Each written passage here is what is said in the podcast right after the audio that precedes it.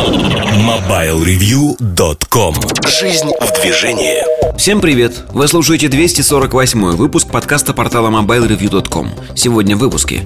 В особом мнении Эльдар Муртазин рассказывает об LTE Штучки Сергея Кузьмина посвящены самым разным штучкам, но в основном покрытию айфонов 5s В обзоре новинок Luminor FHD а в кухне сайта речь идет о позиции журналиста. MobileReview.com Особое мнение Всем привет! Сегодняшний подкаст «Особое мнение» я хочу посвятить 4G LTE. А, вокруг этой темы в России есть а, какой-то нездоровый ажиотаж, а, созданный в первую очередь Министерством связи, во вторую очередь Мегафон, как выгодоприобретателем, потому что на сегодняшний день у Мегафон наибольшее число, число частот, диапазон частот. И, в общем-то, самое время поговорить, потому что вокруг истерии, вокруг айфонов, новых айфонов, там люди покупали, чтобы вот обязательно был LTE. Note 3 от Samsung, когда запустили, то же самое. Вот, вот мне очень нужно, чтобы был обязательно LTE и что-то подобное. И когда я смотрел на все это, у меня возникал только один вопрос. А зачем? Ну, то есть, вот фактически, зачем это нужно? И ответа я на него не мог найти. Наверное, это сродни, ситуация сродни той, которая была в свое время с запуском Edge в России. Там получилось очень интересно. Операторы еще не поддерживали Edge, но компания Nokia уже продвигала Edge за год до этого в рекламе своих а, топовых а, бизнес-аппаратов, бизнес-телефонов, что у них есть Edge. И многие люди, приходя в салоны связи, там, в Евросеть, связной на тот момент, а, говорили, мы хотим обязательно телефон с Edge. Вот есть Edge, значит, это современный аппарат. И в какой-то момент продавцы отчаялись объяснять, что это услуга операторская, ее в России нет, и когда она появится, не очень понятно. То есть Edge ассоциировался с чем-то быстрым. И вот такой конштюк сознания потребителей, он виден на сегодня с LTE. То есть, если есть LTE, значит, это смартфон современный. Если нет LTE, значит, это смартфон какой-то ущербный. Не совсем а, полнофункциональный, назовем это так. Это, конечно, смущает, смущает в полный рост, потому что LTE – это, по сути, одна из радиотехнологий передачи данных. И действительно, если вы передаете большие объемы информации, для вас LTE просто жизненно необходим. Другой момент – Сколько LTE сетей сегодня существует, сколько стоит трафик в них и стоит ли овчинка выделки? На мой взгляд, не стоит. То есть я проживаю в Москве большую часть времени. У меня э, в Мегафоне есть как LTE, так и 3G трафик. Я могу сказать так, что при том покрытии 3G, которое есть у Мегафона в Москве, потребности в LTE у меня не возникает. Э, основные преимущества LTE на сегодняшний день это не только большая скорость передачи данных, большая скорость передачи данных, но и маленький пинг. То есть, фактически, э, это основное отличие в радиоинтерфейсе. Маленький пинг нужен в таких моментах, как, например, игры. Тяжелые игрушки, шутеры или что-то подобное. Когда не только скорость требуется, но и маленький пинг. Здесь э, все очень хорошо. Но я не играю в игрушки, а закачать там торрент файл какой-нибудь на гигабайт, полтора гигабайта, это 20-25 минут на обычном 3G соединении HSDPA+. И, в общем-то, меня это не смущает на LTE эта загрузка произойдет за там, 10-15 минут. Но, тем не менее, да, я не говорю о том, что LTE не нужен. Безусловно, он нужен и постепенно будет появляться. Но я не готов, а, скажем так, жертвовать временем работы своего смартфона, потому что LTE у меня на смартфоне.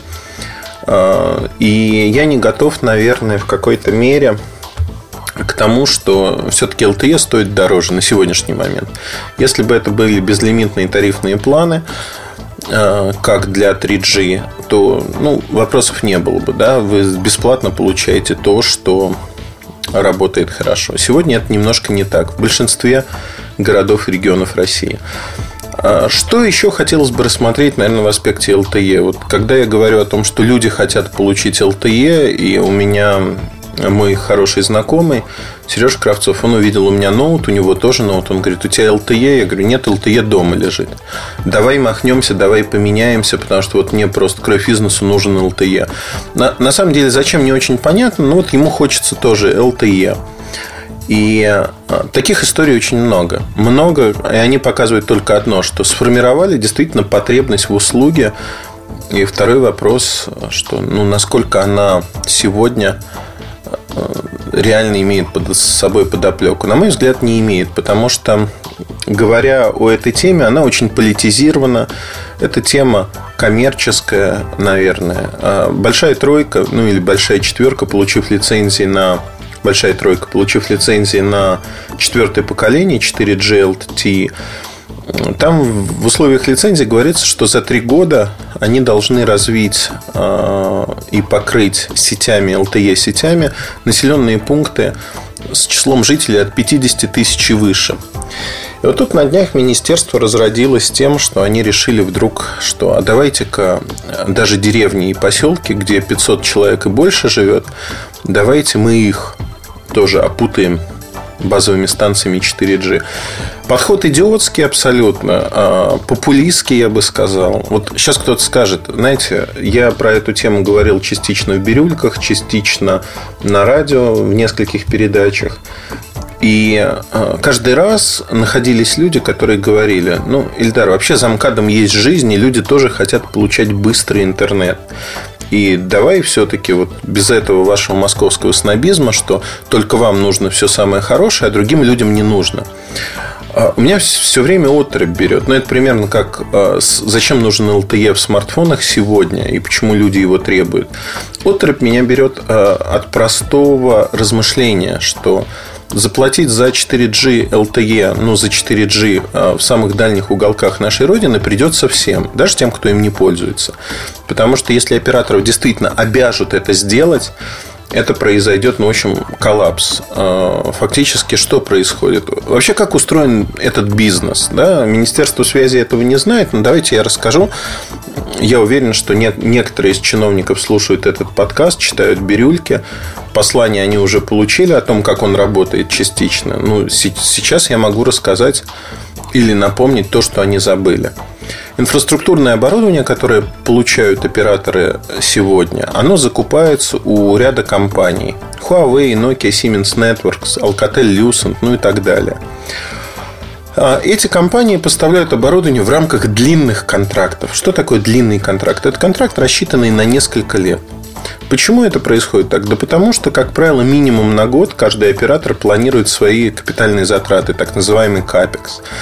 Капитальные затраты напрямую связаны с планами по строительству сетей, которые вытекают из э, различных документов. В частности, документов, которые принимает регулятор, когда выдает лицензии. Если регулятор говорит, что вы обязаны за три года построить вот так, так и так, то, соответственно, под это верстается бюджет, под это выделяются средства, и под это идет уже строительство сетей. Причем это аллокация ресурсов различных. Это не только деньги.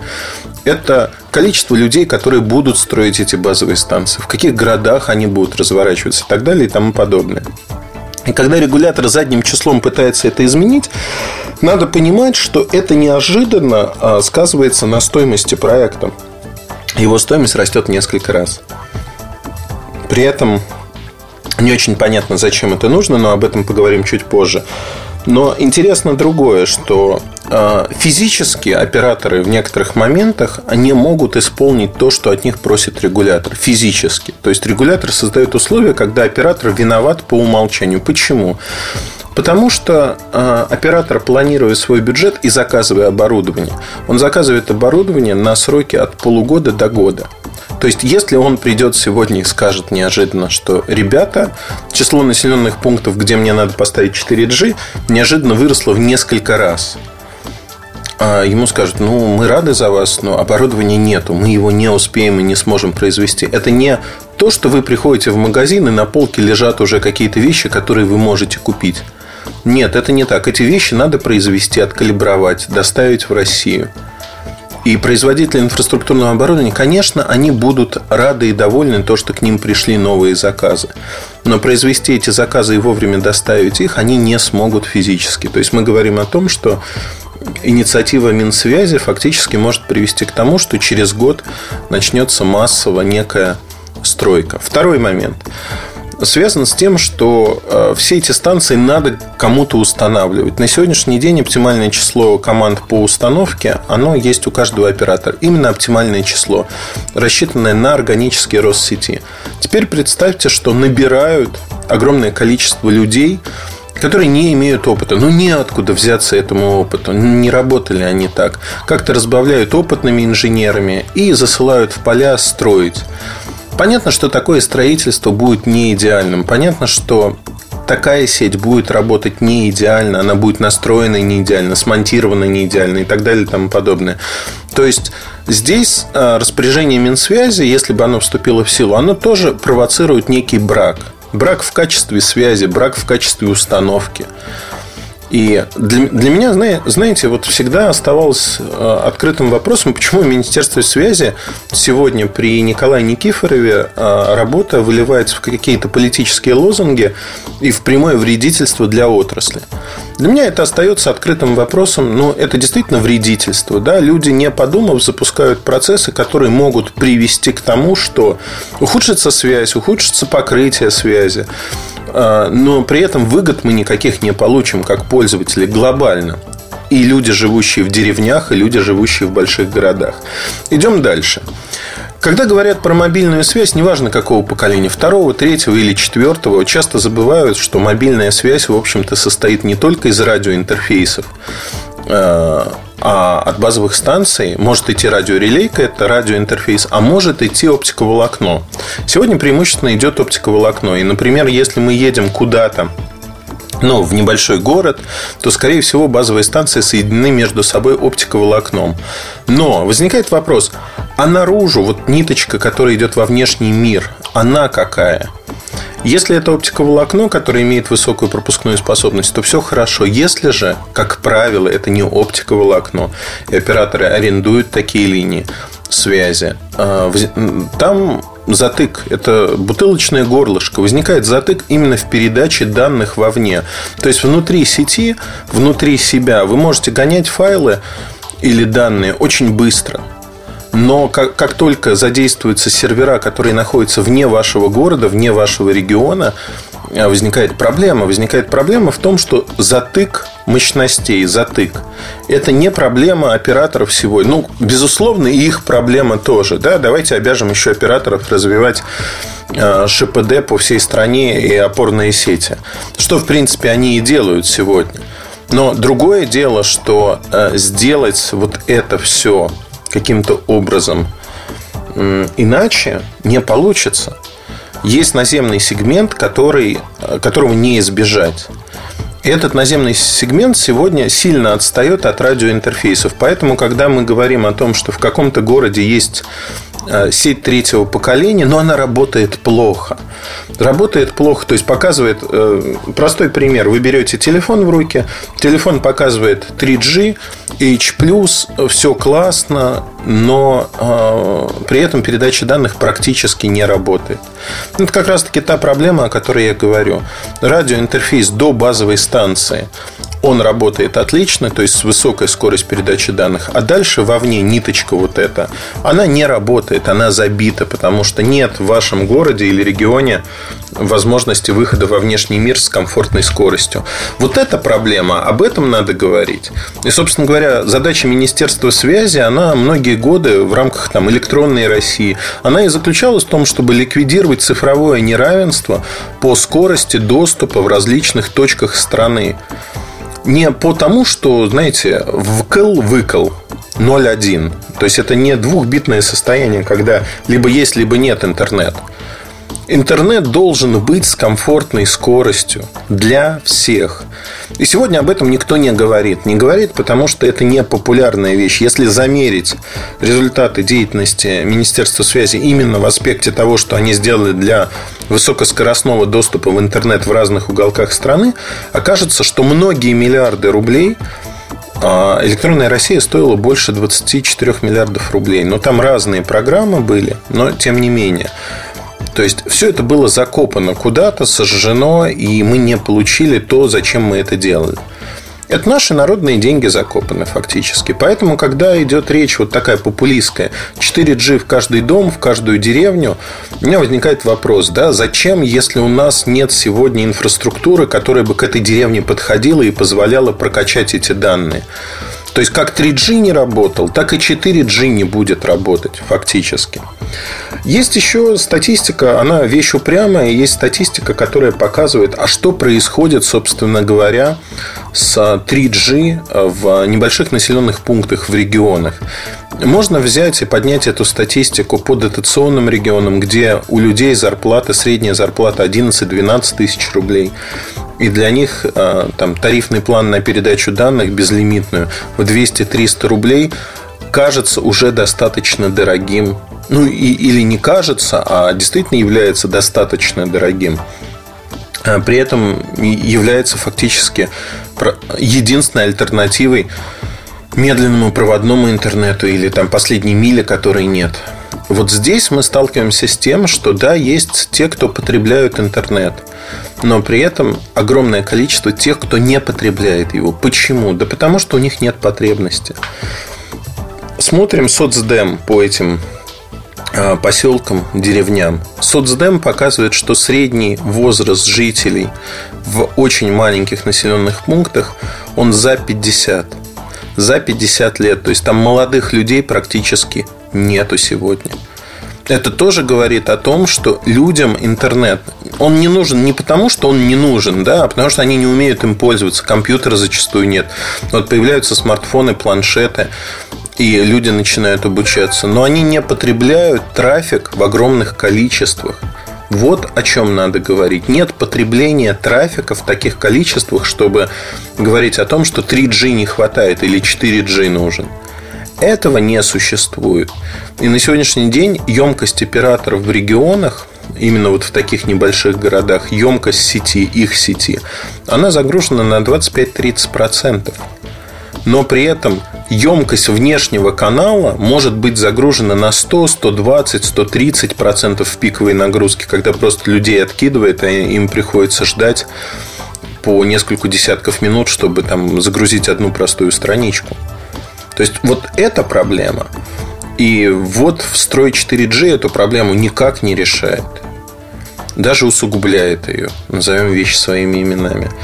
Поэтому сегодня вокруг 4G, конечно, наворотили очень много всего. И очень интересно, как э, будет развиваться эта технология. Операторы, конечно же, не спешат не спешат, потому что э, подобная же ситуация есть и в крупных городах, где 3G вполне справляется со своей задачей, но при этом модернизация сетей, текущая модернизация сетей подразумевает, что многие 3G базовые станции, они превращаются в 4G базовые станции. Это мировой опыт, и мировой опыт достаточно позитивный. Швед, Швеция, скандинавские страны, кто первыми вводили 4G, неоднократно ездил смотреть, как это происходит. Фактически те же самые базовые станции 3G, которые стояли на крышах, к ним подводят просто уже оптиковолокно, то есть это не коаксиальные кабели. Оптиковолокно подводят для того, чтобы увеличить скорость передачи данных. И они между собой соединены были изначально оптиковолокном. То есть, и вот здесь уже происходит качественный скачок. Модернизация станции 3G в 4G стоит не так дорого, как переход от, 2, от второго поколения к третьему поколению. Это тоже надо понимать. И сегодня основным, наверное, ресурсом является частотный ресурс. Мегафон, э, благодаря Алишеру Бурхановичу Усманову, который, ну, я не стесняюсь его хвалить и хвалил очень много раз, это человек, который э, без преуменьшения гениален, потому что он умеет собирать активы очень четко, очень мудро, а, в один такой, знаете, кулак, когда в одной руке сосредоточены стратегически все активы. И покупка Йоты, покупка Скартелла – это одна из таких историй, когда, а, получив частоты Скартелла, торговая марка Йота, на четвертое поколение, Мегафон неожиданно оказался в преимущественном положении на рынке по отношению к другим операторам. Что бы другие операторы не делали, у Мегафона больше полоса, больше полоса частот в 4G. И, соответственно, на сегодняшний день емкость сети и скорость и прочие вещи, они будут более развиты именно в мегафоне, чем где-то еще. Просто в силу того, что мегафон имеет такое преимущество. И говоря об этом, мне кажется, надо понимать, что, ну, можно по-разному развивать, да, это вопрос инвестиций, вопрос капитальных затрат, но, э, тем не менее, сегодня Мегафон идет в этом направлении и тоже раскачивает лодку, рекламирует LTE устройство, продвигает LTE устройство очень активно. И здесь мы сталкиваемся с тем, что люди это слышат, и, знаете, это как в поговорке «слышал звон, да не знаю, где он». Вот многие люди слышат слово LTE, LTE, LTE и хотят это LTE каким-то образом получить. Интересно, да, безусловно, насколько это нужно сегодня. Я думаю, не очень нужно. То есть в больших городах, таких как Москва, да, наверное, LTE даст кому-то какие-то преимущества, но они будут не очень большими. Через год об LTE можно будет говорить уже в более серьезном аспекте, то есть в 2014 году, в сентябре 2014 года, можно будет говорить, а, что LTE уже становится необходимостью, потому что потребление трафика, конечно же, вырастет. Не надо быть Нострадамусом, чтобы предсказать это, потому что прокачка трафика по мобильным сетям ежегодно растет в несколько раз в России. То есть есть прирост. Появляются новые сервисы, появляются новые возможности, и люди ими пользуются, пользуются очень активно. Но приведу один пример. До появления безлимитных тарифных планов на мобильный интернет, конечно же, мы считали мегабайты. Сегодня мы перестали это делать, потому что ну, у нас безлимит, без ограничения скорости, особенно если или там большой пакет данных, там 10-15 гигабайт. Люди включают на своих Android-телефонах, на айфонах синхронизацию фотографий с облаком. И, в общем-то, даже не думают о том, а какой объем они занимают. Вот главное, что удобно. Удобно, не надо думать. В облако загружаются все фотографии автоматически. Можно настроить через Wi-Fi, можно настроить через сотовую сеть. У меня вот настроено через сотовую сеть.